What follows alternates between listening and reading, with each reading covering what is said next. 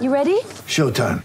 On May 3rd, summer starts with The Fall Guy. Let's do it later. Let's drink a spicy margarita. Make some bad decisions. Yes. Audiences are falling in love with the most entertaining film of the year. Fall guy. Fall guy. Fall guy. That's what the poster said. See Ryan Gosling and Emily Blunt in the movie critics say exists to make you happy. Trying to make it out? Nope. Because I don't either. It's not what I'm into right now. What are you into? Talking. Yeah. The Fall Guy. Only in theaters May 3rd. Rated PG-13. Get ready for the greatest roast of all time the Roast of Tom Brady, a Netflix live event happening May 5th.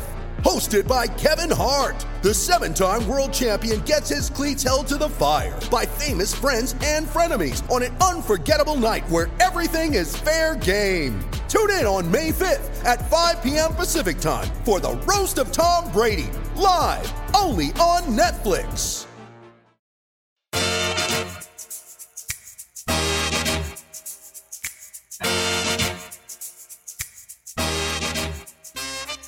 What is up, everybody, and welcome into the DNVR Nuggets podcast. You got an air horn for me, Swiper? Okay. Presented as always by DraftKings Sportsbook, America's top-rated sportsbook app. Use promo code DNVR whenever you sign up. Today, I am joined by none other than Swipa Cam. You guys all know him, making a return appearance to the show. Man, you don't even need you. Your energy's always up, man. I've never seen a down energy Swipa, uh, so you don't even need the air horns if we're being honest. No, you know, I try to keep it live. You know, Denver hasn't had a lot to celebrate, uh, you know, for the last couple of decades. So, you know, we're in a great era. Everything's going well. We have a star in town, and obviously Nikola Jokic. We got the wonderful star, uh, Ciara, who's also married to the starting quarterback for the Denver Broncos, and Russell Wilson. So everything's going well. Shouts to Ciara. it's funny, man, because I know you're into all the the sports, and I'm watching you follow like I am following the Avs. You know, like I'm not a hockey guy. I take it you're not a big hockey guy, but you're be- becoming one. I mean, everybody that paid any attention to the Avs during this one became a hockey guy, and it really is, man. Like it's funny you talk about you know bringing the energy, bringing the vibes, or whatever. It's easy to do right now. I, there just is mm-hmm. an optimism around Denver sports right now that is it's cool to feel. Like I I really don't think it's ever been like this. We've had two teams be good at the same time, but three teams, mm-hmm. I don't think we've ever had it. Yeah, I mean, we just had Nathan MacKinnon, who literally one year ago said, "I haven't won anything in my career." Scored Right. most points in Avalanche history. They win the Stanley Cup. Nichushkin signs back. Like Right. they have all these great moves they're making, and then on the other side, you know, got Russell Wilson and everything going on with the team. And yeah, I mean, like I said, I think this is arguably peak Denver sports era. Yeah. Um, you know, maybe 1990s, you know, late 1990s when the Broncos were riding high, and obviously two, two Stanley Cups from the Avalanche. Uh, but the Nuggets weren't, you know, they weren't necessarily like great. You know, we had Antonio McDyess and all that. So yeah, this might be it. This might be the best era we've ever had in Denver, in Denver history. Yeah, for sure. Um, I see a comment here. I'm going to address high hopes for Micic on Nuggets. Uh, gu- guys, got to get rid of those hopes, man. That that one ain't going to happen. I, I, I honestly don't think it's going to be a thing. Um, I've talked to some of the people in the front office. It's like I don't just don't see a path. Could it be in years to come? Maybe if the team evolves in a way that they need that that skill set. But you know, one of the things we're going to talk about, and we'll probably do more of this in the second segment, is talking about just the Calvin Booth offseason, the first offseason. But we see what it is that he's been doing, and it's they have enough offense now. Get defensive guys, and if they're two way guys, great. But if they're not, swing harder towards the defensive end. Micic more of an offensive guy. I mean, he's great. He's a lot of fun. I think. It, um, I think he's an interesting prospect, or I guess he's not really a prospect. He's 28. He's an interesting piece, just not necessarily the piece that Denver needs. So, I hate to, to burst your bubble, but I would not be holding my breath or hoping for that uh, in any way. Uh, I gotta get. We gotta get you out to summer league. First of all, I'm looking at myself in the camera now. Like I have not. I don't think I've looked in the mirror for a couple hours. I'm a wreck, dude. I'm a wreck, man. I've been. I slept like maybe ten total hours the entire time I was out in summer league. I was partying hard in the sun, watching games, talking to people. Like my brain, honest to God, you know, like a computer when you've had it on for a long time, it starts work. It's like gets crunchy. It's not working right. That's how my brain mm-hmm. was. you mm-hmm. know? That's how my brain was all the way until last night when I finally got a full night of sleep. Well, you know, you got a lot of basketball to watch, Adam. You have a lot of responsibility. You know, you're That a content it. director That and all that. you can blow my cover, man. We were talking before watching basketball. I did a little bit of that. Did a little bit of that. I did a lot. so, of, I did a lot so of is this, you know. And was this is this blackjack tired you're telling me about right now? Dude, I'm telling you, man. I'm telling you. So here's the thing. Blackjack, we joke at the DNVR guys. Like, um, I'm I love the outdoors. You could probably tell that from me, like when I just how my Twitter presence or whatever. Camping Adam is the top Adam. That's like me in my element. That's when I'm most myself. Blackjack Adam might be right below that, like there. And I get the whole squad up there. I mean, we were rolling like 15, 20 deep at this uh, at my favorite casino, and we'd get around the uh, the table. When you get everybody at the table, it's like you just it's communal. You know, you're all rooting for each other and stuff. So Mhm. that's why I like blackjack. It's easy, it's dumb, and and you get to do it with a bunch of people. Do you do, do you gamble? Do you play any like casino games? So yeah, I played blackjack a little bit. My, my dad actually was the one that would come home with the wads of cash after playing blackjack and everything else. So I feel like it's a game you can play that like you can at least estimate a little bit like what you can control the outcome a little bit better than the other things. So I, Yeah. I like playing blackjack when I do gamble. You know what's funny, man? This is a funny story. Nobody, uh, like, very few people know this story about me. In middle school, I went to Thornton. Man, I came up in Thornton. In middle school, I would actually, with shouts to my homie Juan Miranda, every day I would take my lunch money. This is a true story. Sneak out of class, and we'd go play cl- craps, like in the bathroom for each other's lunch money. And like some days you'd come home with like thirty dollars, you know, Right. and then some days you wouldn't have lunch. That's a true story. Um, shouts to Thornton Middle School. That's that's how we did it over there in those days. Um, I want to. We got to move on though because I got a lot. I want to. I want to pick your brain about everything going on here with the Nuggets. Um, we'll start with the summer league guys in segment one. Segment two, we're going to get to the free agency guys, KCP and Bruce Brown mainly, but you know maybe we'll talk to DeAndre Jordan too. And then in the third segment, returning guys, Jokic, Murray, and PJ Gordon. Uh, just to kind of get a sense for where you're at on the roster and what what you expect for the Nuggets this season. But I want to start with the summer league guys and Christian Braun. We got a chance to watch him two times. Hasn't shot the ball well. I feel like he's done a lot of things really well. So I'm curious, what's your evaluation of him right now? Yeah, I think Christian is the guy that had almost the least to lose and also the Yeah. least to prove in summer league as well. I think Yeah. everybody already assumed because of his skill set, Michael Malone guy, true Malone guy. Uh, obviously, the reputation he has coming out of Kansas, played every single minute of the national championship game. Michael Malone has talked about that several times. I think the way that he plays and how he fits into the system, sliding in at that backup two guard position, he already has so much going in for him. I don't think that summer league was going to help him. I, I think what it, what it what it did is solidified that he is a a guy bought into the role. He bought into what he is supposed to be doing with his team. He didn't shoot the ball well, but he was making great cuts. He was giving great effort defensively. And I don't know if you paid attention to this. I know you probably did, but he was really good in transition. That's probably one of the Oh, things yeah. I noticed most. Yeah, he was breaking out like whenever there was a rebound, whenever the block shot, even the, the steals, like the help side defense. He was forcing errors as well. So again, you didn't need to see him do what Jaden Ivey will be doing for the Detroit Right. Pistons. Like you don't need to see that kind of stuff. I just need to see can you play defense? Are you aware on the court? Do you know where you're supposed to be? The shot will come. Everybody knows if you shot 39% over the course of your career, basically your last year at Kansas, that's going to transfer over at some point in time. But I just need to know can you do everything else on the basketball court? That way we know what we can build around. It's interesting that you said, uh, you know, the way you talked about him, the transition thing. Absolutely, I put on the list that he like doesn't leak out early on fast breaks, but the moment the rebound is secured, he beats everyone down court. Like he makes it. He's really athletic. Like not just people think athletic means jumping high. He does that, but he's actually a a fast sprinter. I don't know what his sprint times were at the combine. As soon as that rebound is gone, he sprints every single time. He's in great shape. I don't I don't think I've seen him get tired in summer league yet. Um, so uh, you know, so he's got all those tools. But he to me, all in many ways defines the Calvin Booth era. Like when we ask, like, what is Calvin Booth? What does he want to do? And maybe where does he depart from Tim Connelly in, in certain ways? The number one way is I think Tim Connelly would always want best player available in a vacuum. Best player available. What do they do? We're going to take this guy, and the upside could be huge. It could be immense. Christian Braun is not the best player available at 21. There are players that have a chance to be significantly better than him. It's like, hey, man, if this guy hits, he's going to be a superstar. You know, he could be an all star. He could be a cornerstone piece. I don't think Bruce Brown can be a cornerstone piece for anybody. Mm. He can be. He's a great. He's what Denver needs, and he is, I think, a really solid player. The odds of him hitting being a solid NBA player are really, really high. And I just feel like that's a little bit of a departure of, hey, we no longer need the sizzle. Like we need the steak. That's what this guy kind of Mhm. represents. So I'm really high on him. Here's the crazy thing, and I get the sense from even talking to people in the front office and and, and around the team.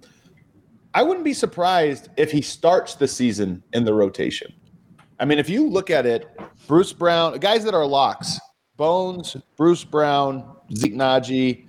Actually, I'm not even going to call Zeke Nnaji. Zeke Nnaji, Jeff Greens are close to lock. There's at least one spot there, and it could be a two, it could be a three, or it could be, you know, play them where they're comfortable.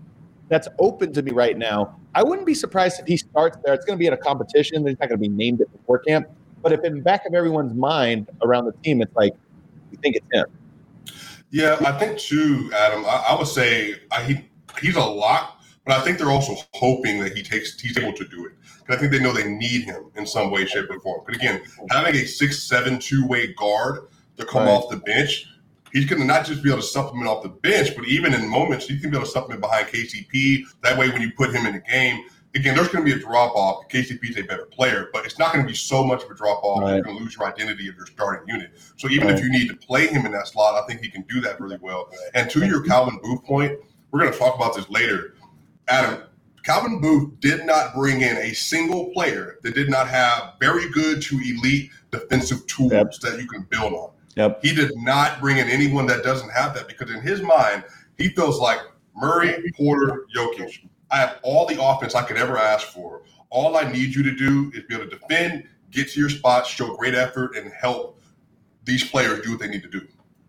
I, it's funny. DeAndre Jordan's the by far the worst defender. We'll talk about him a little bit later, but he's the one guy that's sort of like a, a little bit different. But every other player uh, absolutely fits that. Even Collin Gillespie is not a guy. And I know you you roll your you could roll your eyes and say, oh, two way guy, point guard, whatever. But no, Markus Howard.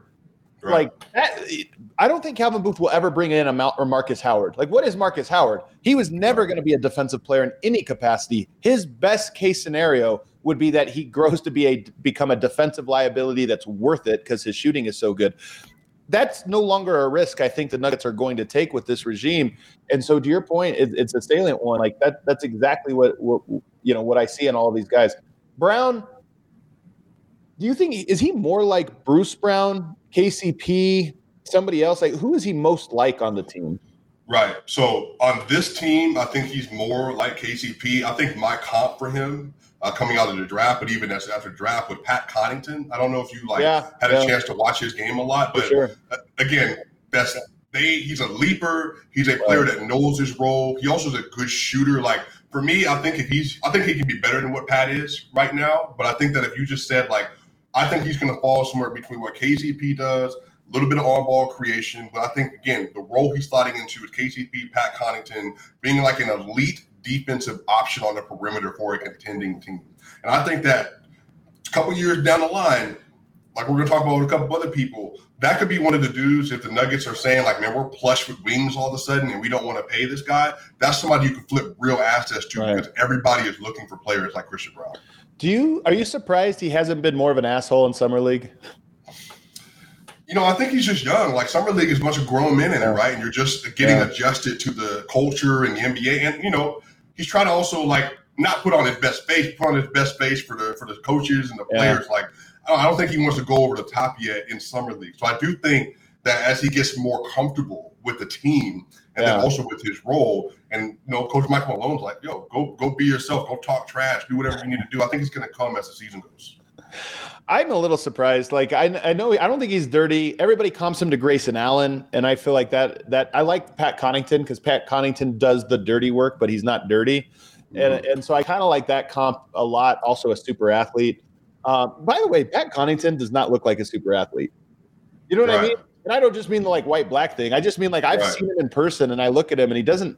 Some guys that are leapers, they have like good calves, or you know, it's just something. And I look at Connaughton, I'm like, how is this dude a super athlete, man? He just looks like an accountant.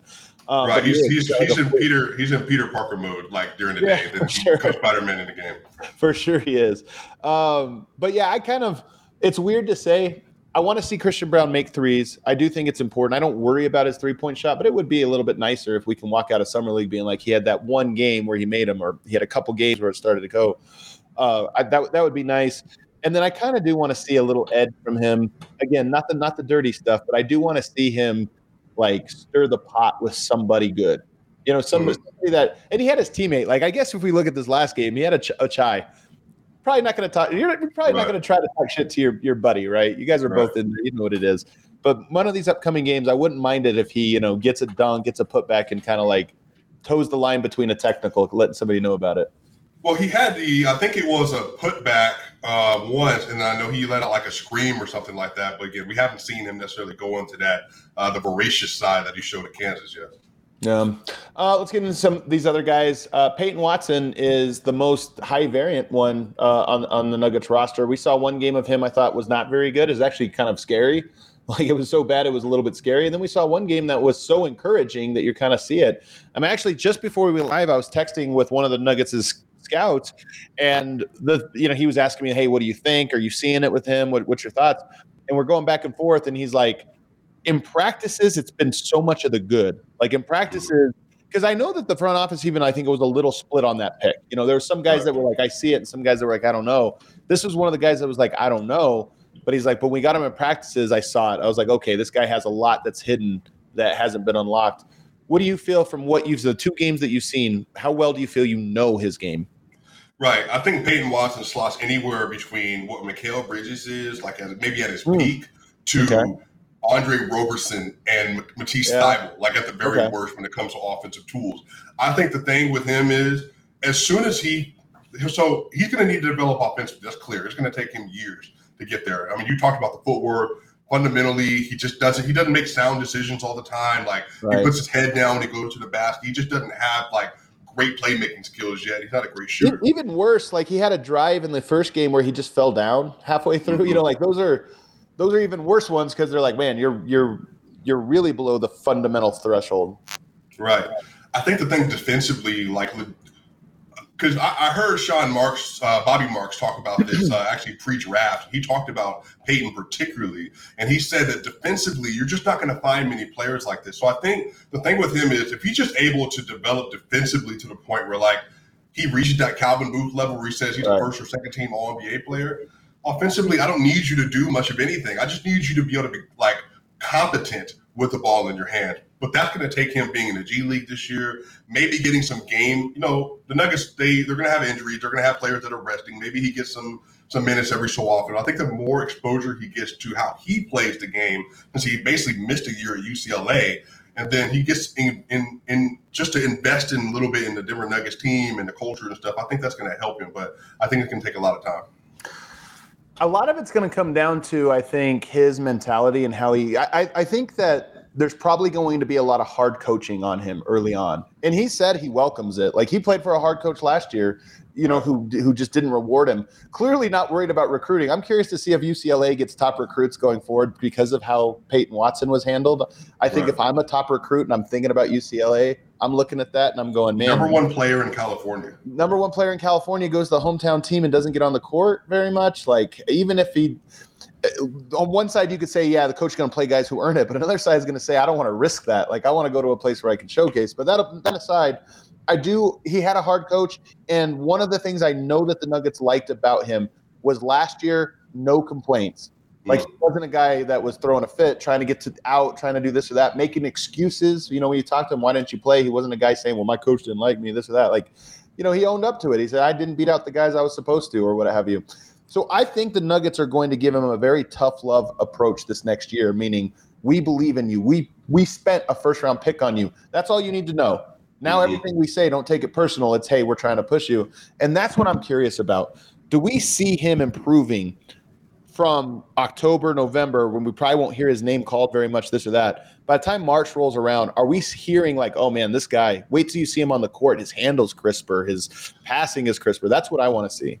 You know, so I kind of bracket uh, Peyton Watson. He's like a he's a Michael Porter Jr. Bones Hyland guy, Jamal Murray guy. Like if you hear the way he talks about himself, but even like basketball, the people he idolizes, whether it be Kevin Durant or Kobe or whoever else it might be, he I think him he is prideful to the point of I don't as you said, I don't think he's a problem. I think he's just gonna be like, I know I need to work on my game. I have the resources to work on my game now. I have the time. I got the money to do it, and now I have the reason. I want to be a rotational player. Right. More than that, maybe he wants to be a starter. So I do think that he is the type of kid that might have the right stuff in him to go from being the 30th overall pick, averaging three points at UCLA, to eventually becoming that kind of player. At the end of the year, you could say, hey, you know, we're a pensioner in a playoff rotation. We need an elite wing player to play some defense. Me, two of them. Maybe Peyton can be that guy. I even think these upcoming, like the Nuggets play on Wednesday and they play again on Friday. I kind of even these next two games, I want to see Peyton because I still I see a little bit of his game. He made a really good pass, a couple of really good passes in this last game, and he kind of just like slashes, putbacks, like he he kind of fills in there. But I still don't quite know what he is. Like, is he Siakam offensively? Is he Jarred Vanderbilt offensively? Is he Otto Porter? Like, I don't know this different molds of what type. I mean, he's clearly a defense first guy, but the offense is he on ball, off ball, slasher, cutter? That's the part I kind of want to get to see. Is he a connector where like you swing and he attacks a scrambled defense? I don't know. Um, so that's what I want to Yeah. see. He, he scored this last one, but I want to see if, what he does. What do you? I'm trying to think, in even recent Nuggets history, dude, have we had a player like Peyton Watson on the roster that kind of had that mix of length, on ball creation, like the, the the the whole package? I think Jarred Vanderbilt is honestly the closest one, and he Okay. was like. I think the thing with Jarred Vanderbilt was he was always going to take a lot of time, and the fact that he came in injured, so we basically had to put on one year. Like Denver, just the clock was already ticking. So I just wondered if they had the patience for it, and it'll be a thing with Peyton too. Like, is Peyton a guy who's a zero this year? Next year, it's like, hey, we kind of don't really count on him, but that's fine. He's on track. And then by year three, are you moved on? Are you already found something else? That's one Mhm. real possibility here. Right. Yeah, I, I think everybody maybe uh, not. I don't want to speak for you, but maybe I think people are having some Bol flashbacks with like crazy potential, like you know, great ability, but like Yeah. never panned out. I just I just think when I when I hear about Peyton and I hear Peyton talk, like I don't hear Bol. Like Bol, like you could just tell, like he just he really struggled with his with his game, his identity, his role. Like he just didn't know how to fit into that and buy in. Well, but not just his role. I think even up here, Yeah, yeah. maturity wise, I don't think he was there. I just when I hear Peyton talk, I don't hear somebody who's immature. I just Right. hear somebody that needs development. You know, that could just be me. And that's uh, honestly, I don't think Denver took another gamble on Bol Bol. And I think Bol Bol is another one of these Tim Connelly versus Calvin Booth. We don't know this for a certainty, but I think we have a, some idea of if Bol Bol hit, it's like Markus Howard. Probably not going to hit, but if he does, it's unbelievable. Like, look at this guy, seven foot two, seven foot three, three point shooter. But the risks were there, the red flags were there, and it was like it's worth it for this lottery ticket. I think Peyton Watson, they would not have done that if they had any inclination that this was not a guy that was going to at least try, you know, Right. to be the to be exactly what they want him to be, not just try to be great, but be what they want him to be. So I I I, I see the comp from a talent standpoint or whatever, length and this or that, but I just think they're they're completely different um, from what how Denver expects them to develop. Why don't we um, take a break? We still have some couple of Kamagate, who's maybe the most interesting guy that so far through two games in summer league, as well as a quick little bit on Collin Gillespie. Um, but first, I want to tell you guys about FOCO, Colorado sports fans. Your home for Denver sports coverage is partnering with the leader in sports merchandise and collectibles. DNVR has teamed up with FOCO to secure your access to the best collectibles and gear around, whether it's Broncos, Nuggets, Avs, Rockies, Buffs, Rapids. FOCO has something that you will love, including these incredible bobbleheads. They have them for the Stanley Cup. Uh, they had these already made and ready to go, or, or you can pre-order them now. Where it's different guys, MacKinnon, Makar, Kadri, holding the Stanley Cup. These really cool looking bobbleheads that they have on their website right now. You can check those out, uh, foco.com, or you can just click the link in the YouTube description to this show. Uh, all non pre-sale items, you use the promo code DNVR and you're going to get 10% off. And use that promo code. We've partnered with them. They want to see that we're sending people there. And on top of that, you get that 10% discount. So it's a really great deal. Check them out, foco.com. Also, want to tell you about Evoca TV. You might be watching this very show on Evoca TV. Maybe you haven't been able to watch the Nuggets, Avs, Rapids, but now you can watch all of those on Evoca TV, who has uh, Altitude TV as part of their deal. Services include the local networks, also AT&T Sports and other national channels. So it's not just that; you also get a whole lineup. And by the way, new things. This is a new paradigm in, in cable delivery. Uh, so they're actually adding things all the time. A quarter from now, you might even get even more shows uh, on there. The services are available in Denver and Colorado Springs, and like I said, you can get that uh, DNVR channel, which is on there all the time, which is really cool. There's uh, use promo code DNVR and you'll get ten dollars off your first three months. Go to evoca.tv slash DNVR. That's avaca, E V O C A betterhelp.tv slash DNVR, and you're going to get $10 off for three months. It's only $15 per month, the first three months, plus a receiver, no contracts, no hidden fees. Then you have an option to rent a receiver for just five more dollars a month, or you just pay up front for 250 and it's yours. Check them out. Really great partners of ours. All right, back here, segment two. Ismail Kamagate. Give me your takes on this this guy. So I don't know if you saw, but on Twitter, I, I sent you a, a little little tweet because I'm trying to channel that same energy you gave to Nikola Jokic in 2015 to Ismail Kamagate right now. Yeah, I think that dude could be, and I, I don't, you know, again, I'm not saying ceiling, just calm. He reminds me of Bam Adebayo, just like how he moved, but just with he doesn't have the the body control. Like he moves like a kid to me still, right? Like don't hedge, he, don't hedge this. Can I tell you real quick? I'm gonna give you some advice. when I saw Jokic, it was my first summer league, and it was my first summer doing this. So I'm watching this guy, and I'm like, man, this dude's amazing. Like nobody's seeing this. I'm talking to everyone at summer league, but like you know, he's second round pick. He's kind of he gets his shot blocked, and I'm like, I hedged, man. I hedged. I like. I'm like, I think he's Marc Gasol, but he might be Pero Antic. Like, no, don't hedge, man. Go all out. Nobody cares if you're wrong. Go all out. All right, look, I think that Ismail Kamagate has the potential to be one of the best mobility bigs in the NBA, guarding one through five and being an elite at the rim paint protector. Yep. What he does on the court, like again, this is somebody like he. You could tell he hasn't played basketball like for a long time. Because when he's in the paint, even like on rotation, sometimes he gets lost. Like he doesn't know where he's supposed to be. But Adam, when that dude locks in, he literally changes everything at the rim. All the rim pressure goes away.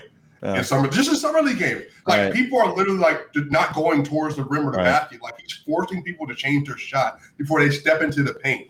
And then even his ability like to be able to jump quickly offensively, he hadn't really shown much. Offensive rebound, getting better game by game. His ability to finish. Like there have been, times where they've thrown him the basketball like near the rim where I'm like, all right, you know, he's gonna catch it and you know, set and then dunk it back. But he just is able to put it right into the rim. Athletically, he's there. Body wise, he's there. All for him is going to be is repetition, repetition, repetition, and confidence. And I truly think that this dude could end up being like an absolute steal in the second round. So one of the things I like about this, Bam Adebayo is the guy they say when you talk to him. Like we talk to him and say, "Hey, give me the what, what, what is this guy? What, what's he like?" Like you know, he kind of moves like Bam Adebayo on the perimeter. He can guard out on the perimeter like this. Now, in summer league, I will say, and I think it's a conditioning thing more than anything. There's been moments where I've wanted to see that, like he's done it for like small stints. There's been moments on like closeouts where I want to I want to see how he can close out and take away the three, but stay in his stance, you know, not get get blown by. And I haven't seen that yet. And I think it is more about conditioning than anything else. He's looked a little mm. tired out there. I hope by Friday's game, he's just in a little bit more rhythm and better shape that we see more flashes of that. But that is the comp. And I saw somebody else say uh, he reminds me more of Capela. I would say it's somewhere in between. Like Capela is a great rim protector, probably better than Bam Adebayo. Actually, a lot better than Bam Adebayo as a rim protector, but weaker out on the perimeter. I think he's somewhere in between those guys. Like he's a good rim protector, but he can move his feet like like Adebayo.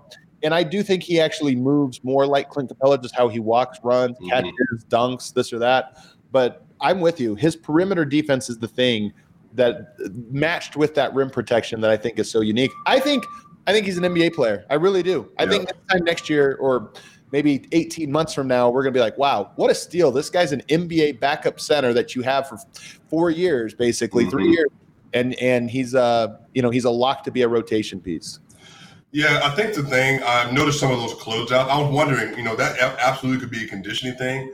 I was wondering if he is just like, is he afraid to like miss? Like if he goes out too far, did he not mm. think he can recover? Like, or did he not want to foul? But again, to your point, that might be part of the conditioning where he's just like, I don't want to get out there and then I don't have the energy to turn around and try to beat him back to the basket or something like that. So again, I do think he just needs to play more, needs to get in better shape, needs to learn the game better. But again, man, like when you're that big and he's clearly bigger than everyone, and he's not like a skinny dude, like he's a thicker dude as well. I mean, if you just are able to put is. that together in the system, I think he could be a really, really, really good player. Yeah, I, I, the reason I think it's conditioning is just watching him, and may, I don't maybe I haven't watched the games. I've watched him on Synergy, but I haven't really watched the broadcast. Watching him in person, I've just seen a lot of like ball goes out of bounds. He's like hunched over, like catching. Right. Like he just, I'm like, oh wow, that guy's tired. And maybe this is the double edged sword. He plays really hard, So he's probably more tired than other guys who are like picking spots to rest. He just kind of Right. goes all out when he's on the court. So um, we'll see. But another guy who, by all accounts, is like an extremely hard worker. Like the, the question of will he work to improve is not a question to them. They're like, oh no, no, this this guy like he wants it. He wants he wants to be in the gym nonstop. Um, so I'm excited. Uh, I, I'm all in on Kamagate. The the question of how to get him over here whether to go abroad is a more complicated one. And I think the Nuggets look at him and go, yeah, he probably could play. It's just, is there going to be a way to make that work reasonably that kind of protects his contract and all these other things? And I'm, I'm pessimistic about that, sadly. Um, we go over now to Collin Gillespie, he's the two way guy. I don't think expectations should be too high on him, but he's my favorite dude to watch. I love this dude. He's just my type of guy. I don't know if he's an NBA player or not, but the way he plays is like my fav- my favorite way of playing. What do you see from him, and do you think he's an NBA player? Yeah, so I, I said uh, first couple of possessions. I just I like his pace. I like his control. He doesn't try to do too much. And again, I think some of that he needs to be a little bit more aggressive in some ways. But I think he's just literally trying to set the pace for the team. Again, he's he has some size on him. He has some shooting. He shot 410 the other night. He has the ability to penetrate a little bit. He doesn't take a lot of gambles.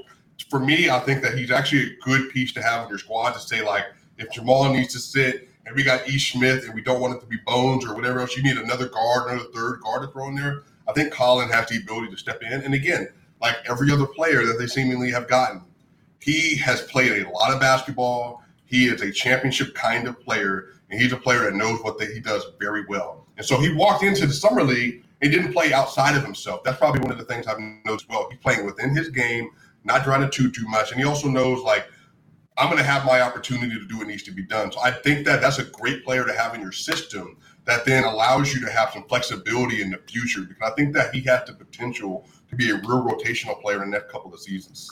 Where is he from? Do we know? I'm going to look this up real quick. I mean, I know where he played. I know he played at Nova, but do we know where he grew up? Uh, Pennsylvania. So he's from Pennsylvania. Um, he's clearly. Oh, he's from Philly. He's from Philly. So Yeah, Philly, the Philly, uh, Philly fans love him actually. I was gonna say he's a total East Coast guy. I would have guessed like he's like seems like almost like a New York type guy because he really is tough. Like he plays a tough brand of basketball, and like guys, you know, guys maybe will try a job at this or that, and he's all for it. Like he, he it just gets him going. And I don't. He looks like. um like a prep school kid or something, you know, like he, he, he doesn't look like he would be that, but uh, he really does have that in him. Would you feel co- comfortable if he had to play for a month? If, if there was like, let's say Bones Hyland went down and all of a sudden you got Ish Smith, you got Collin Gillespie, would you be comfortable if he was at the helm for a month? Okay, so I'm gonna say this. This is not disrespect at all. I think that uh, there are many things that Facu Campazzo does really well. I think that he is a Yeah. great international player. I would be more comfortable with him on a consistent basis, I think, than I would with Facu, Just because I think with him, you offensively, there are things that he can do that actually would actually make the defense have to rotate to a little Shoot bit. off the bounce, yeah. That's what I mean. Like, even if I, if I had to trust him to say like he has an open three, I can trust that they would actually be like, all right, man, we got to actually rotate to get out there. I think he can control the pace. Again, defensively, as bad as he might be defensively, I don't think he's going to be any worse than what we've seen from Facu the last couple of seasons. So maybe again, this is a part. A part of this is I think that if you had to ask him to do it and you just didn't trust that Ish Smith was going to be that guy consistently, I think he'd be a great replacement right now for what you would want from a point guard and a good approximation for what you had in Monte Morris. Swipe is never afraid of the smoke, but he just hedged against Facu fans. Like, did they get to you, man? Did they pull a Ryan Blackburn? You're not afraid to argue with people. Are you afraid of Argentina, dude? What's going on here? No, look, I'm I like Facu as a person. I just like I said, I, I said Yeah. it all last year. I think that Bone should have played. He he played 52 games too long. I didn't think he should be on the yeah. roster in the playoffs. Should have been Davon Reed. I mean, I've said all this, you know. Yeah, I am curious to see. I mean, Ish, I think that is going to be the guy. Right, Gillespie's going to be in the G League. We know he's on that two-way contract, but I am curious if there's a moment in time when both guys are on the roster. Like if there's an injury or whatever, and and he gets called up just as insurance. I will be. I'm going to be curious to see if is it going to be Ish, is it going to be Gillespie um, that they call up. I could see either. Well, like Ish Smith has his own weaknesses too, you know. So um, that would be interesting to watch. How big is how big is Collin, by the way? He's taller than you think. Like when I was standing next to him, he- I think he's listed as six two, but I would have guessed 6'2, 6'3. You know, sometimes, especially the shorter guys, I always assume they're shorter than they are. Mhm. But no, he he to me did not look like I mean, he's not like Facu or one of those guys. You know, like he's a he's a pretty much regular heighted guy, um, and kind of like stockier too. You know, he's strong. He can handle the contact. Um, KCP. That's I don't know if KCP or Bruce Brown are the biggest additions. Like it, they're both kind of right there. I guess since KCP will start, he's a little bit more of that. What do you make of him? The addition of him on the roster. Yeah, so I was uh, high on KCP. I was high on him at the trade deadline. Uh, I was high on him, obviously, going into this offseason. Again, a six foot five, almost six six guard. Um, that 39%, I think, shooter. He shot 45% from the corner, I want to say. He's one of the better on ball guards in the NBA. Um, I think that there's so many things that he does well. He's a physical player, which I think is something we've missed at that two guard position since Gary Harris stepped out. Like, I think prime Gary Harris for the injuries, obviously. Like, the way he's able to play, get over screens, the way that he plays in transition as well. There are going to be so many things that he does for the Denver Nuggets. And again, I think having a player because he's not a he's not a great on-ball creator, but he's good enough that if you're in a pinch at the end of a shot clock, that you can give him the ball, he can do something with it. I don't know if you saw uh, with him with DC, but last year he had a great stretch of games where he was averaging over 20 points a game. Uh, but again, they had some injuries. How many games was that? What was that stretch? Because I did not I see this. Yeah, I want to. It, it, may have been like five or so games or something like okay. that. I have to go okay. back and look yeah. it up. So it wasn't. It wasn't a lot, but it was just enough to be like, all right, you know, if you're in a pinch, you can utilize him to some degree. Right. I think that kind of what Jerami Grant was in terms of his offensive role when he was with Denver. I think that's probably going to be around what KCP, if not a little bit less. Um, I think that he's not going to be the playmaker that Will Barton is. But all the defensive lapses that we were looking at, and even some of the hustle stuff that you didn't feel like you got from Will at times, I think that that he's going to make up for a lot of that. So I'm actually really excited for KCP to be slotted in, especially next to Murray and next to Joker. I mean, next to uh, the Porter. That's going to be the best two guard defender I think they've had. Maybe even maybe even over that Gary Harris in the bubble. Man, I, I it's funny because back in the day, I was arguing that Gary Harris was a better defender than KCP. like mm-hmm. those two players to me were so similar, and I was on the right. other side. So now we'll see, getting a closer look at KCP. Obviously, Gary Harris also fell off in that capacity, right. so it became a little bit less, you know, more obvious. But I am curious if KCP is another guy who, and he's in a contract year. He's another guy that I think his best role is slightly below what his preferred role is. Meaning, I don't think he's a gunner but he's a fifth option on this team, the same way Aaron Gordon is. Like Aaron Gordon, one of the things I'm most impressed with him is that he doesn't really take shots he's not supposed to. Every now and then you're like, okay, that's a bad one, but who doesn't? But he mostly seems fine being a guy that they don't run a lot of actions for. I wonder mm-hmm. if KCP is that way, or if he's a guy that even if he's willing to play that role, just needs a play called for him every stint. You know, four times right. a game we have to call the KCP play, even though it's not that good of a play, but we got to call it just to make sure he feels okay about things. That's one of the things I'm curious to kind of see in him. Yeah, well, I think KCP, if you look at his track record, if you want to run some sets where you're getting him on the move as a shooter, he can do that.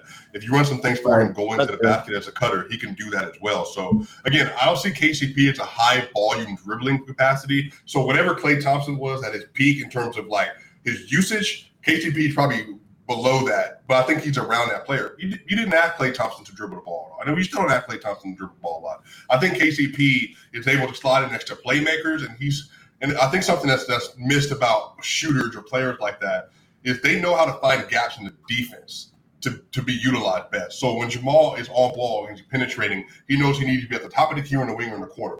If he sees Jokic struggling, he knows how to rotate on the side of the double team in order to actually get into the spot where Jokic can see him.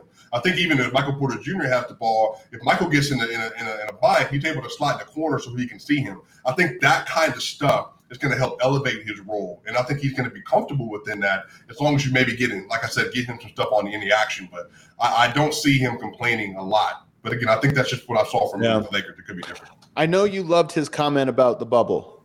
Right.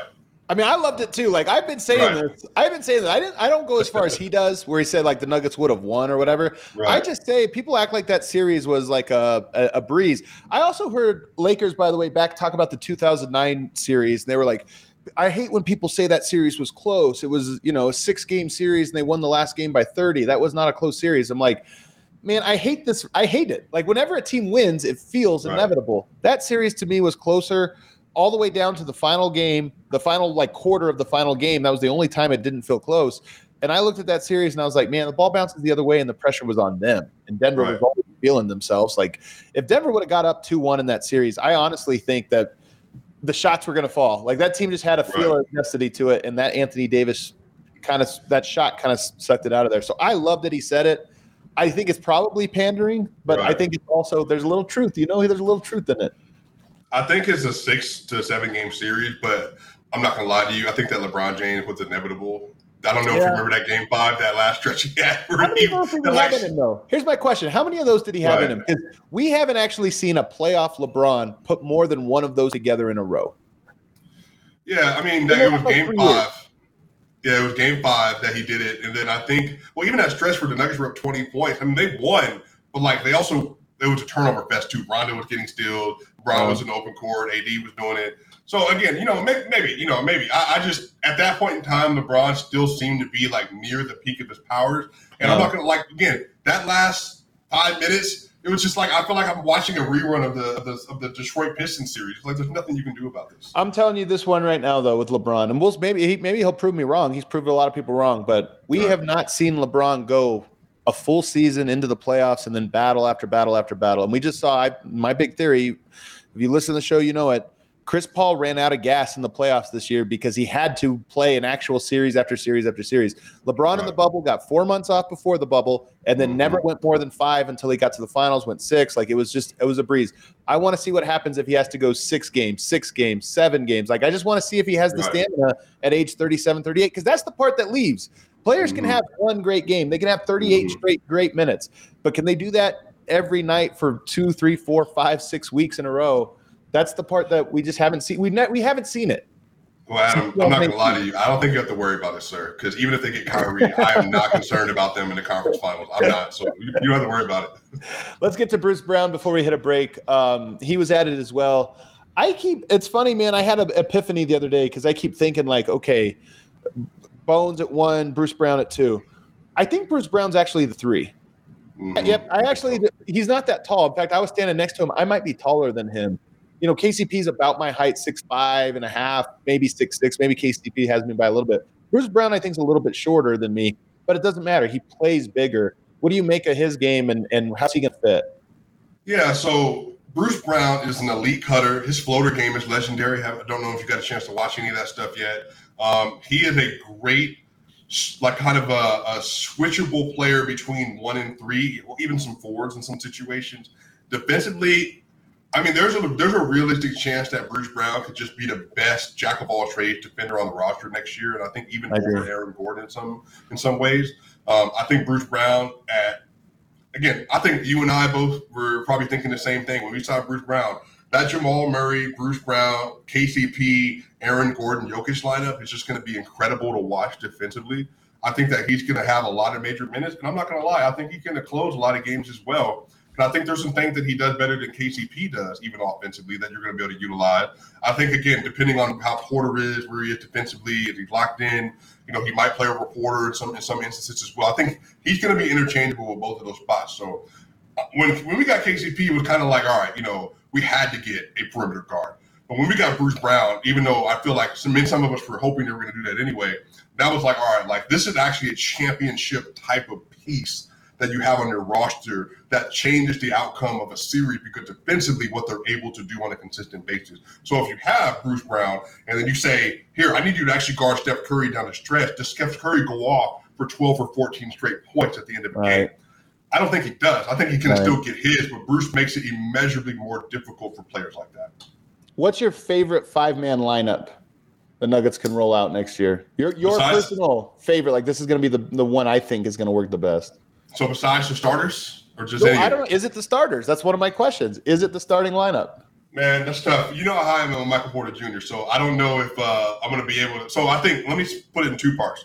I think the starting unit is going to be one of the three or four best, if not higher than that, best starting It might be the best lineup, man. Go all in. It might be the best five man lineup. Well, again, if we're just saying everybody's healthy and we're like, hey, Michael Porter Jr., get in there and shoot the lights out like you always do. And we saw he was actually a good outside defender with that line. Right. So, like, you know, he was good. If Jamal's good, KCP, if he's shooting well, Aaron Gordon down fourth option. And again, I think there's a player on there that won the MVP back to back. Like, he might be out there too. So, like, they're going to be good. But defensively, Adam, we haven't seen elite defense since the 2018 19 season on the Denver Yeah. Nuggets. you're going to see Jamal at 6'4, KCP at 6'5, Brown Jamal's at 6'5. 6'4. Jamal's my height. Jamal's So he's 6'5. 6'5. Yeah, So yeah. he's Like, 6'5. again, I measure guys up when they say six five. I'm always like, let me see. He's my height. Right. So then you have Aaron Gordon. So you can switch one through four, Adam. They can all shoot. Aaron Gordon in the dunker spot. And now you're like, hey, you're playing against the Warriors, you're playing against the Mavs, you're playing against the Suns. We're switching one through four. And now, not only that, you have two elite offensive players and you got role players who can shoot. I know. We Yeah. haven't seen it. I'm saying we lit literally, Adam, have not seen Denver roll that unit out maybe ever. Ever. Yeah. I think there's a couple lineups. The starting lineup is probably the safe answer. Another lineup that I heard at Summer League a lot when I was asking people this actually featured Aaron Gordon out and MPJ at the four with Bruce Brown at the three. And I think that's another one that you look at and you go, Michael Porter has sort of been pigeonholed into being small forward by being just Mhm. because of what Denver has, but I think he's actually best as a stretch four. He might be the best stretch four offensively, the best stretch four there is. He's not Right. because you talk about playing power forward, you might not touch the ball. You'll touch it a little bit less than if you were a small forward, but that's kind of his best game. If he's a corner three point shooter, you know, providing that corner spacing, there's nobody better than him. He's going to shoot 50% from the corners on when he's open. Um, and then you talk about Bruce Brown, KCP, you just have all- guys that can handle the ball. Bruce Brown's not going to shoot the ball great in that lineup, but I do think he's going to do other things well in that lineup. So to me, that might be it. Of course, you take Michael Porter out and put Gordon in there. That's also a great defensive lineup. And don't sleep on.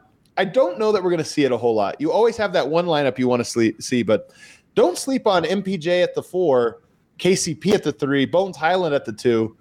Now you're Yeah. talking about that that lineup just scores every time. Their defense might suck, but if you close, like Mhm. say the third quarter, you closed with that lineup, and the other team has like two two starters who are out just because of their rotation.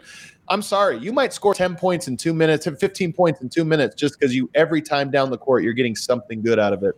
And look, and again, so there's two points to this. So one of them, I even like the Jokic out lineup where you put Gordon at the five and you have MPJ at the four, and then you have Bruce Brown, KCP, and Jamal. I want to see what that looks like. Now I want to know what the defense does, and everybody's switching at that point in time.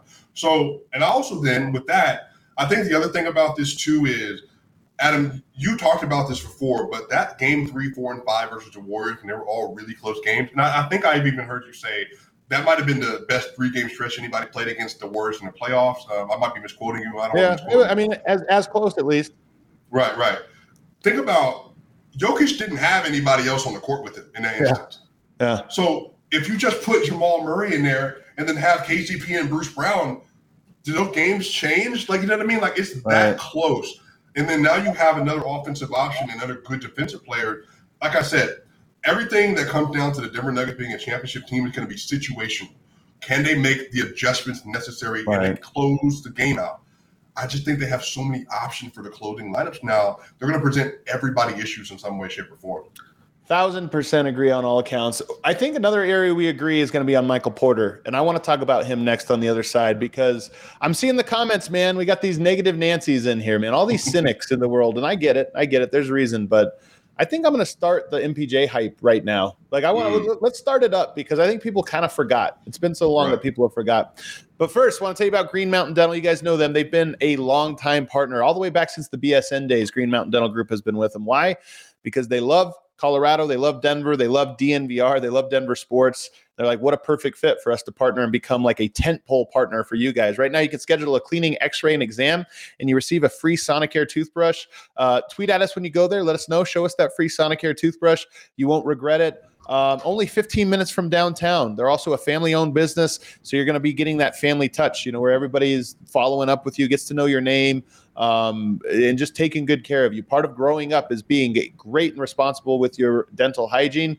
So if you haven't been for a while, don't fret. Get a hold of Green Mountain Dental Group. Make them your preferred dentist. Again, cleaning, X-ray, and exam. You get a free Sonicare toothbrush. Also, want to tell you guys about Athletic Greens. Um, our next, they, they're, they're a product that I know they send us. This is the best part about being part of DNVR is the little perks. They send us athletic greens every single month. So we all have them and they've got, it's a great way to start your morning. I've been recently on this kick about coffee in the morning. I've been addicted to coffee, this or that. Replacing that with athletic greens, it's funny, it gives you the exact same sort of like energy boost, but you feel a, a thousand times better. What does it give you? Uh, improved gut health, more energy, optimized immune system. Uh, if you hate taking pills and vitamins, don't worry. This one's got everything you're going to need 75 high quality vitamins, minerals, whole foods sourced from superfoods, probiotics, and adaptogens to help you start your day right. It's a special blend of ingredients for your gut health, nervous system, immune system, all of that stuff. So you want to check them out uh, today. To make it easy, Athletic Greens is giving you a free one year supply of immune supporting vitamin D and five free travel packs with your first purchase. That's right. A one year supply of immune supporting vitamin D and five free travel packs with your first p- purchase. All you have to do is visit athleticgreens.com slash nuggets. That's right, slash nuggets, not even DNVR. Athleticgreens.com slash nuggets. So if you've been on the fence of it, you can clearly tell what we're doing now. We're seeing who recommends this stuff, which of our listeners both kind of want to check out our different products. So athleticgreens.com slash nuggets. Again, athleticgreens.com slash nuggets. All right, final segment here, bringing Swipe a Cam back. And don't forget, guys, Swipe a Cam always bringing some great content and perspectives. Um, talks about the team, honestly, in ways similar to what we do here, but also in a lot of ways we don't. You know, he also gets into a lot of these debates and does a good job, you know, sort of. Uh, you know, mixing in with other people about where does Jokic belong. You know, you know, we we know a lot of national media voices for some reason don't realize that the two-time MVP is a generational Hall of Fame type talent. So Ipacam is always reminding the people that that is exactly what we're looking at. I want to just real quickly because Jokic is interesting, Murray's interesting, but um, let's just go to Jokic real quick. I want to get to MPJ, but Jokic, two-time MVP. I think there's no chance he wins MVP next year. I'm actually one of my favorite storylines is I think there's a good chance the Nuggets are the one seed. I, there's a good chance they're like a top eight defense.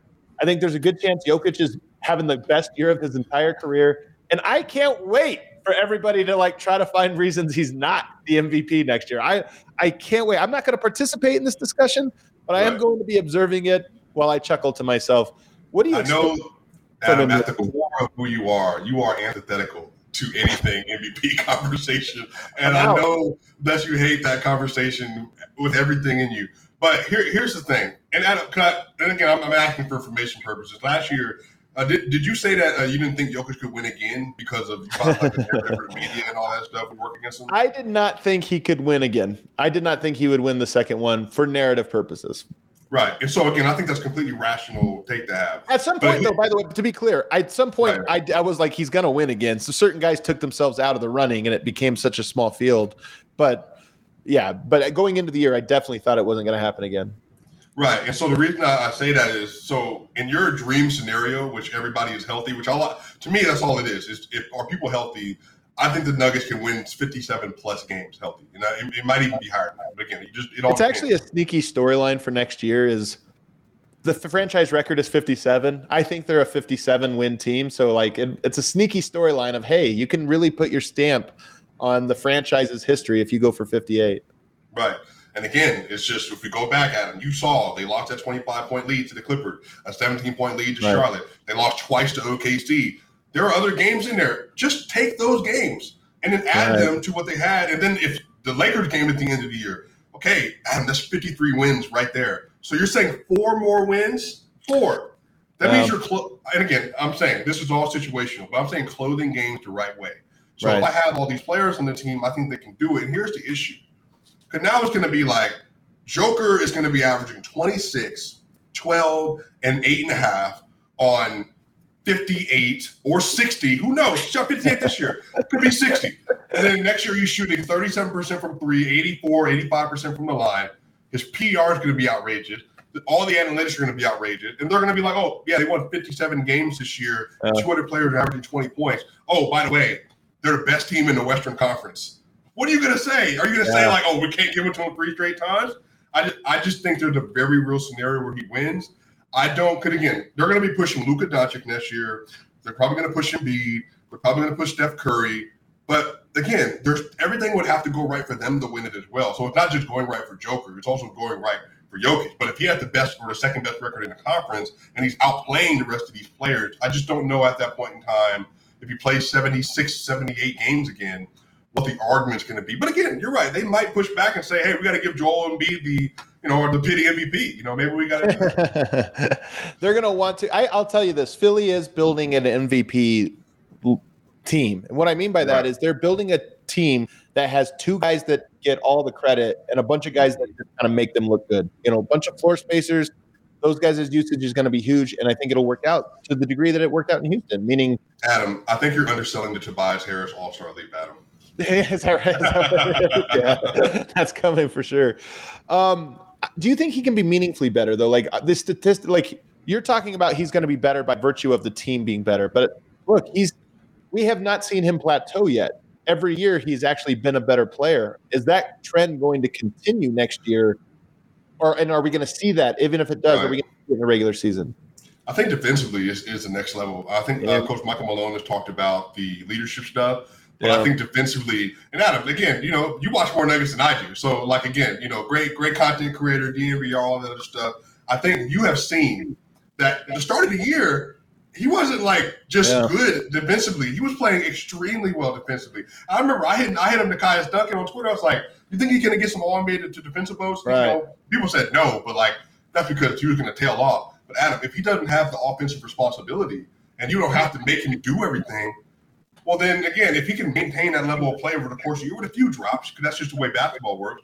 But if you say that he starts off the year defensively like he did, and then he's able to maintain that, okay, well then that's a whole different conversation. Because now you're not even talking about Jokic not being a defensive liability, which is already the conversation. He's not a defensive liability, but now it's like how many how many bigs can you actually say were better defensively than Nikola Jokic this season? Yeah. That's the conversation I think he needs to have. I think this is actually a more likely outcome, or the, for the Nuggets regular season than people realize is that Jokic's numbers might actually take a step back. I mean, part of this is Jokic does what the team needs. Like he really doesn't have.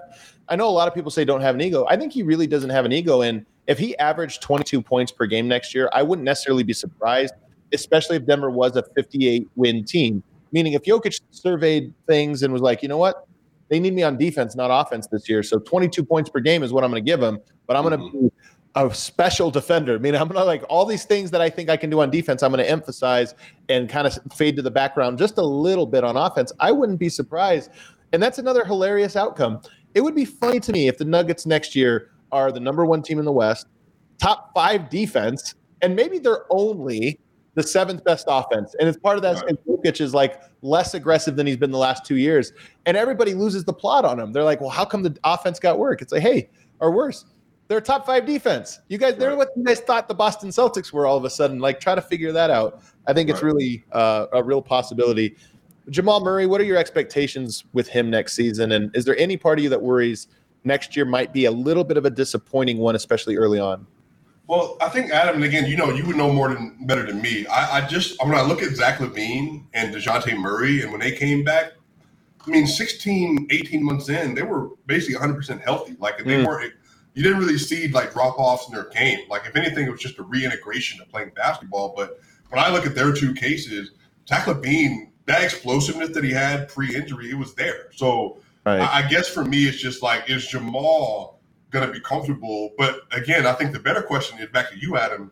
How much runway does Jamal have to be able to fully recuperate and reinvest his body back into the NBA game? Because I think by, I mean, really, Adam, after the first quarter of the season, they're going to need him playing back at an all star level that he was playing at when he got hurt the last 25 games, when he was averaging 25 or 24, 5 and 5. You know, he was shooting, I think, 50, 46, and 92 over the last 25 games or something like that. Now, he doesn't have to be that efficient, but I do Right. think that at least a quarter into the season, he's probably going to have to be there. But I don't what, what your thoughts are on that. I'm probably a little more skeptical of you. Uh, I, I I'm with you on the timetable, 18 months. You're right. The one of the differences was that it's more like the Dejounte Murray inter, uh, injury, and that it happened so late that he missed a full season. Because I think with Zach LaVine, he injured it early, came back at the end of the season, and I think the mental hump aspect of that got taken care of. Even though like he didn't play great in April or March or whatever it was when he came back, the mental hump was over, so he could approach the offseason with that box already checked and kind of get back to it. I think Murray not playing last year, the biggest sort of residual damage will be in that mental hurdle. Like he just has not been on a court with Chris Paul and Devin Booker and those caliber of players. He hasn't been on the court for them for so long that I think we're going to see in October, November, maybe even December Murray that is still adjusting mentally as much as he is physically to it. So for me, I kind of feel I think that my, my hot take with Murray is I think he's going to be 100% by the playoffs and we're going to see his best basketball. And maybe he plays, has such a choppy regular season that the scouting report maybe shifts. I would not be surprised going into the playoffs. People are talking about Michael Porter as the second best player on the Nuggets roster.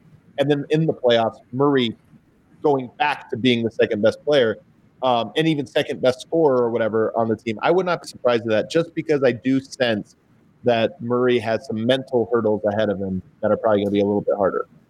Yeah, and maybe to your point, maybe it's just a continual ascension uh, to the point where he feels comfortable, and maybe just like with the Warriors, you get to that All Star break, and that last 22, 24 games or so, Jamal Murray lights out, and maybe that's what yeah. it is. Maybe it's just a slow ascension up, and then that last 24 game, you know, he put up 23, 23 right. points a game on good efficiency. Right. Defensively, he looks better than he ever had. And now he has all the momentum he needs going into the playoff. Maybe that's what it is. I do think there, you know, there's the best scenario is if he has some breakout games. Like I would love. He keeps t- saying he's more athletic than ever before because part of, and you hear this a lot with injuries. That's guys true. come back, especially young players, they come back more springy in part because they've built up the muscles around that injury so much mm-hmm. that they're even more suited. So I think getting a poster dunk like he's had in the past, some of these poster dunks early might also be a box to check off of like, mm-hmm. that's right, I can do this. Because I think there's something with players where you're almost afraid to go all out on anything. And then when you do it once and it is rewarded, like you get a big time dunk, you're like, oh yeah, I got to do, I'm going for people's heads now. And I think he, right. I think there'll be a moment. I actually, I'll say this. Here's my hot take. I think there's going to be an exact moment where we feel he's back. So like he just has one of those another DJ Wilson dunks on somebody and everybody loses their mind. It's gonna be something like that, or it's gonna be like a really explosive fourth quarter, or it's just hmm. something where it's like, man, Murray hasn't been himself, and all of a sudden he has a 24 point quarter, and we're like, oh my god, he's back! Like there it is, he's back, and then it just you know everything's gravy from from that point on. I can't uh, wait. No, no, I'm gonna, Kel, you got to hop in on these hot takes, man. super producer Kel says 50 point game, baby. 50 point game coming this season. I'm just calling. When it. is it? Call your shot. When is it? What is the uh, date? January. okay, January. He just says January. All right, January like, 50 point game. January 15th. Like, I don't know. It'll, sure. Be bold. Be bold. that way you could call this back. Like when Murray has a great game on January 15th, you're like, you get to call it, man. That's Look how you do that. it. Um, all right. So let's get to my favorite. I, am out in Summer League, man. And you get to be take around. Your, take your time, Adam. Take your time here. I, am I'm, I'm, you clear. I, I'm going to cook here. I actually, I want to set the stage and let you cook you stand next to all these guys and they're enormous. You're just you reminded of the fact that Jamal Murray is my height and he's a guard, right? He's the shortest guy. Michael Porter is enormous. He is enormous. Relative, like if he was on the Nuggets summer league roster, he'd be tied for tallest guy. That's how tall he is. The guy, when he was playing, didn't know anything about basketball. He's a young player who had missed all this time. He clearly has so many holes in the way he thinks and builds the game. And yet, when him and Jokic are on the team together, they win 80% of their games. They don't even have great chemistry together. It doesn't matter. Just by virtue of the talent, we talk about Peyton Watson. He gets things done, but he has these fundamental breaks, and the hope is he can continue on those, but he still at least produces. Michael Porter is the same way. He shoots more efficiently than any of these volume scores. He averaged 20 points per game his last season. He played fully healthy and on insane efficiency. And yet we sit here and go, he doesn't know that much about basketball. To me, I think I see the injury concerns. I get it. I see the IQ concerns, although I think those are. I, I expect we're going to see a smartest version of MPJ we've ever seen. I actually think he had a really bad nine games last year, but I think from an IQ standpoint, they were actually sneaky better than people realize. It's just that he couldn't move. So, it, it, but but he was playing more or less the right way than what we had seen.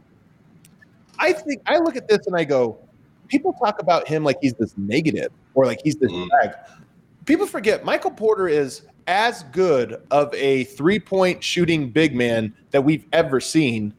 And he's coming back to this roster and maybe in the perfect role. Like, I think people are sleeping on him. I think he's going to be the second best nugget over the first three months of the season next year. And I think people are going, as long as he stays healthy, I think people are going to be fully back on board as early as the first or second week of the season. Right. I, Adam, you've heard me talk about Michael Porter Before, so this is not new information. But people just are. Do people remember like what all three of them looked on the court together? They obviously don't. They, they don't because it's been so long. they long. don't. It was so to their to the defense. Right. It wasn't that long of a period of time, but yeah, Right. Adam, they had a 700, and I've looked this up. I love They had this. 774 minutes more Murray, Porter, and Jokic on the court in the uh. 20, 20 2020, 2021 season. Adam, they had an offensive rating of 123.9 with all three of them played. Adam, in the That's a lot of playoff, the- By the way, that's not a ton of minutes, but that's not like, well, yeah, they had that good game and it weighed everything up. Like, no, that's a good enough sample size to say 123. That's right. that's a lot. 123.9, Adam. In the playoffs, in the 2019-20 playoff, they had a 124.6 offensive rating. So imagine the literal greatest offensive trio ever on the court together, which the numbers say they are. So I just think that people with Porter have to realize that like Porter is a more natural scorer than even Jamal Murray is. Like people just are just so distant from the fact that like when Murray went down, Porter was averaging like 23 and one and a half, and he shot like 50, 50, it was 54, 50, 82, I want to say. Like he is one of the greatest shooters, literally, that we've ever seen walk into the NBA. He's six foot ten and a half. Again, Porter's the kind of dude, like again, you can attest to this. When he walks into a gym and you see him and you didn't know anything about basketball, you would say, that's one of the five best basketball players I've ever seen in my life. He has the number one basketball look. Like he just looks like a guy that you're like, because even Kevin Durant has like kind of skinny shoulders or something, you know, like he's long. But you look at Michael Porter and you're like, proportionally, he's just such a tall, perfectly built basketball player. Right. And people have to remember, like, it wasn't that just Porter isn't putting hands on people. We saw him score on Jamal or on Yep. Jamal, on LeBron, on Kawhi, on K, Yep. on PG. We saw in the Clippers game. I mean, this is after Jamal got hurt when it was Facu Campazzo starting at point. Porter was roasting the Clippers. the best wing defenders in the NBA, Marcus Yeah. Morris, him. It didn't matter because that's how good he is. Adam, you remember that shot he had where Marcus Morris went and contested his corner three, and, and he had to pump fake it and get it into the basket versus in LA. Like, like I'm saying, man, a- like he's a natural scorer. Like eh, what I like, he is just eh, the scoring is just he doesn't in sleep, and it's just a thing you're born with. Like he's worked on his craft a lot, but he somehow employs that craft in a way that's subconscious to him. Right. And again, and again, you can attest to this because you talked about this before. Porter isn't just like a guy that's immensely talented who doesn't also have an immense work ethic.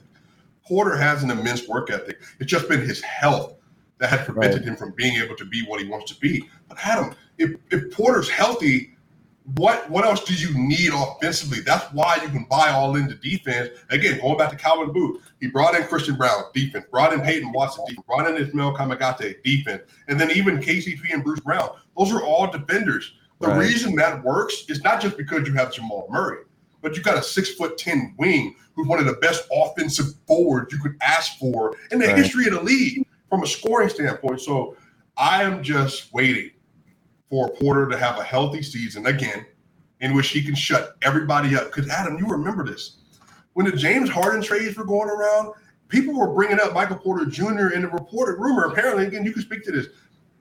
They weren't going to give up Porter in order to even make that happen because how good Porter was. So I, I just Right. think people have to just get a reacclimated to who he is as a player. But again, you know, we'll see.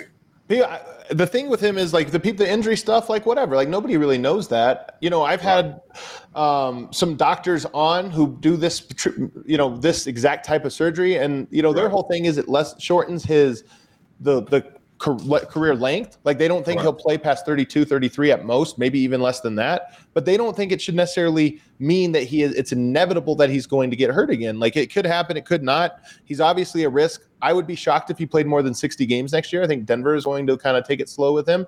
So mm. all of that. And then another thing I keep thinking is, and I talk about this a lot. I think everybody says in the playoffs you're going to have to defend every position, and I think there's a lot of truth to that. The Golden State Warriors are Steph Curry.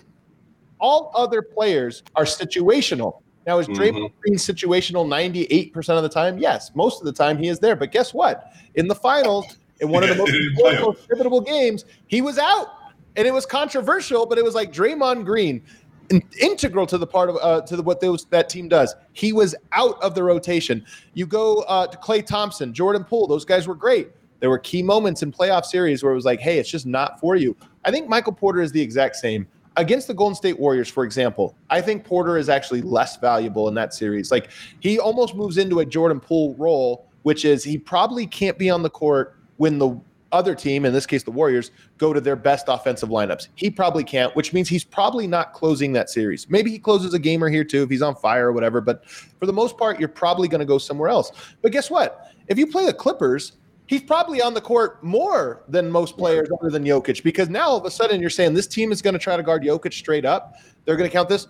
Put Porter out there and take Kawhi completely out of the game. Kawhi either going to guard MPJ or he's going to guard Jokic and, help side, but he's not mm-hmm. going to guard both or Paul mm-hmm. George or whatever. So to me, I look at it and I think people discount him because they'll say, "Oh, he's not going to be va- as valuable in the playoffs."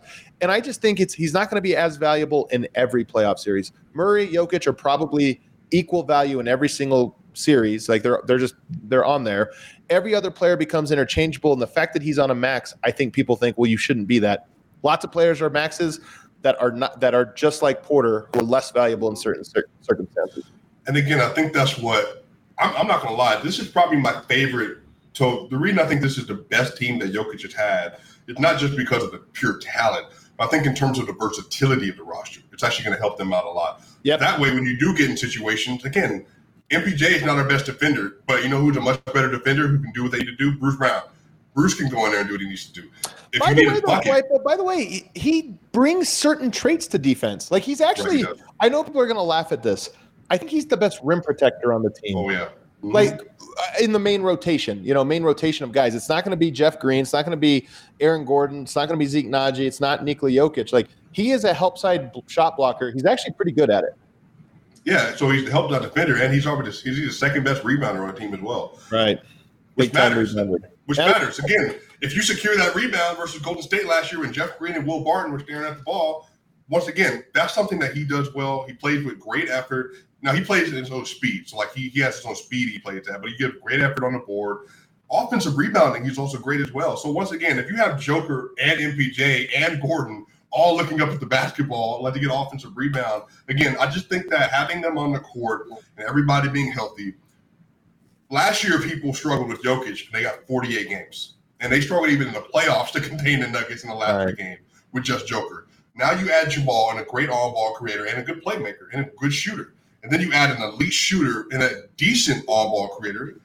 I just think again, it's just the Nuggets are going to have so many ways to answer whatever question that you have for them. And again, all this depends on health. If they're healthy, I think that they can make it out of the Western Conference just simple on the fact that the top end talent in Jokic, the playoff talent and all ball creation with, with Murray, and then also having the shooters and defenders that fluctuate between them. Right. I just don't see other teams have that at their Right. The last part of this, and I gave this take a while back, but it's I'm I'm I want to say it over and over again because it's I the more I think about it, the more I think it's very realistic. If Michael Porter staggers the most of the starters and plays the most minutes with the second unit, to me that would be a huge win. If he plays a lot of minutes with Bones, I just think Porter is at his best as a scorer when he's thinking score first. And part of why I think some people are low on him is because that doesn't fit with the role when you were with Jokic, where you need to kind of fit in and take smart shots. But you put him out there with Bones Hyland. If your bench unit is Bones and MPJ, and then everybody else are just role playing guys, you know, your Bruce Brown, maybe a Christian Braun, Zeke Nnaji, Jeff Green, like those types of guys that aren't eating ISOs. I actually think that means Michael Porter gets to eat a lot. And I kind of believe in Bones Hyland's ability to unlock him. What I mean by that is, I think Bones is a hooper that knows that MPJ is a hooper and will be like, hey, we need to get MPJ here. Mouse in the house. Porter, go to work. We're just feeding you until they call a timeout because they put some six foot five guy on you, and you're just going to drain elbow jumpers until they call a timeout. I just me that's a bright one of the brightest timelines of next year is Bones being the guy that helps unlock Porter in the second lineup, second unit. Right. Yeah, I think Bones can do that. Um, I do think that he's going to stagger a good bit this year.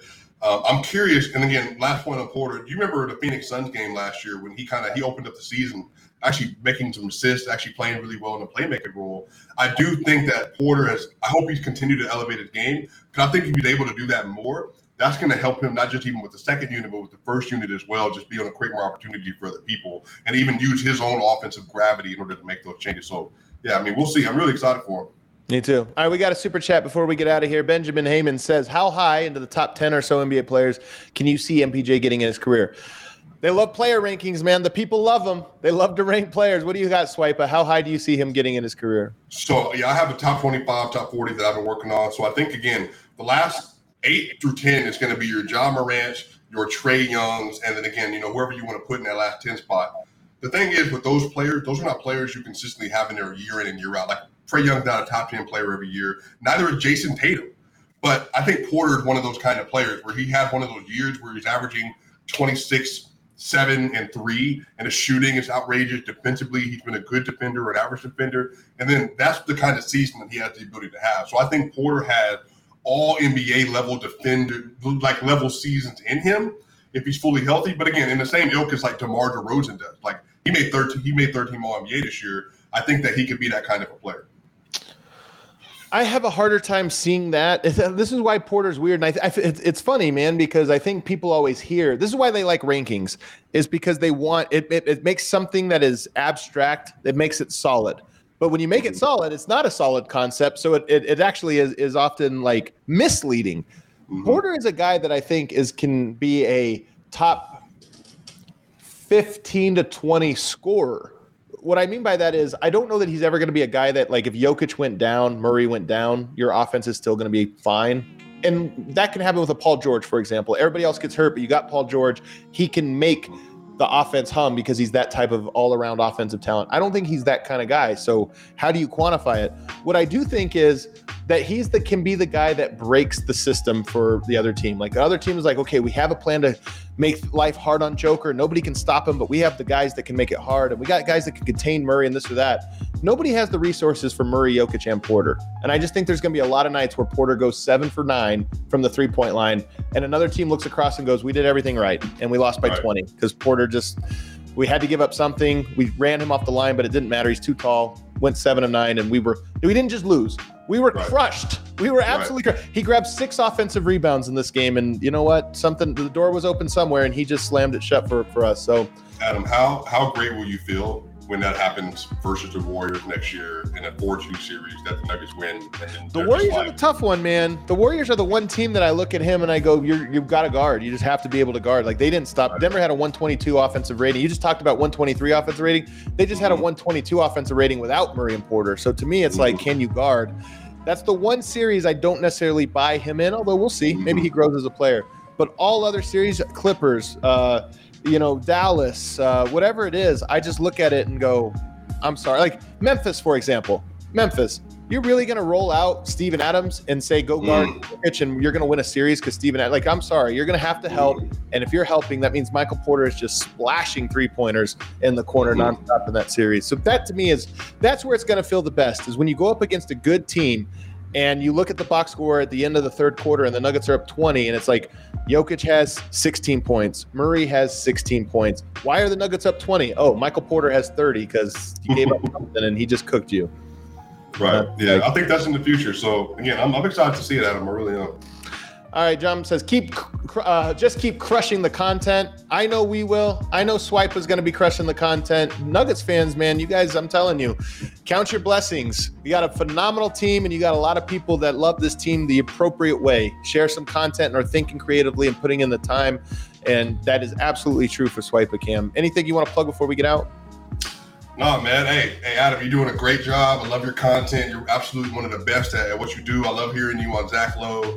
I'm excited to see how DNVR continues to grow. By, by the way, stuff. I think another one's coming up here this week. So little little teaser there. All right, bet. Everybody, make sure you plug in and watch that then. Um, by the way, man, we got to get you out to summer league next year.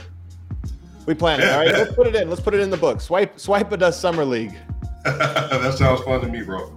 We'll get you out there. Everybody else, thanks so much. Hit that like button on the way out. We will be back tomorrow for a post game show of the game, which is so our no podcast during the daytime tomorrow, but there will be one at like 10, 10 30 at night, just like the old days during the season. Uh, we'll see everybody then.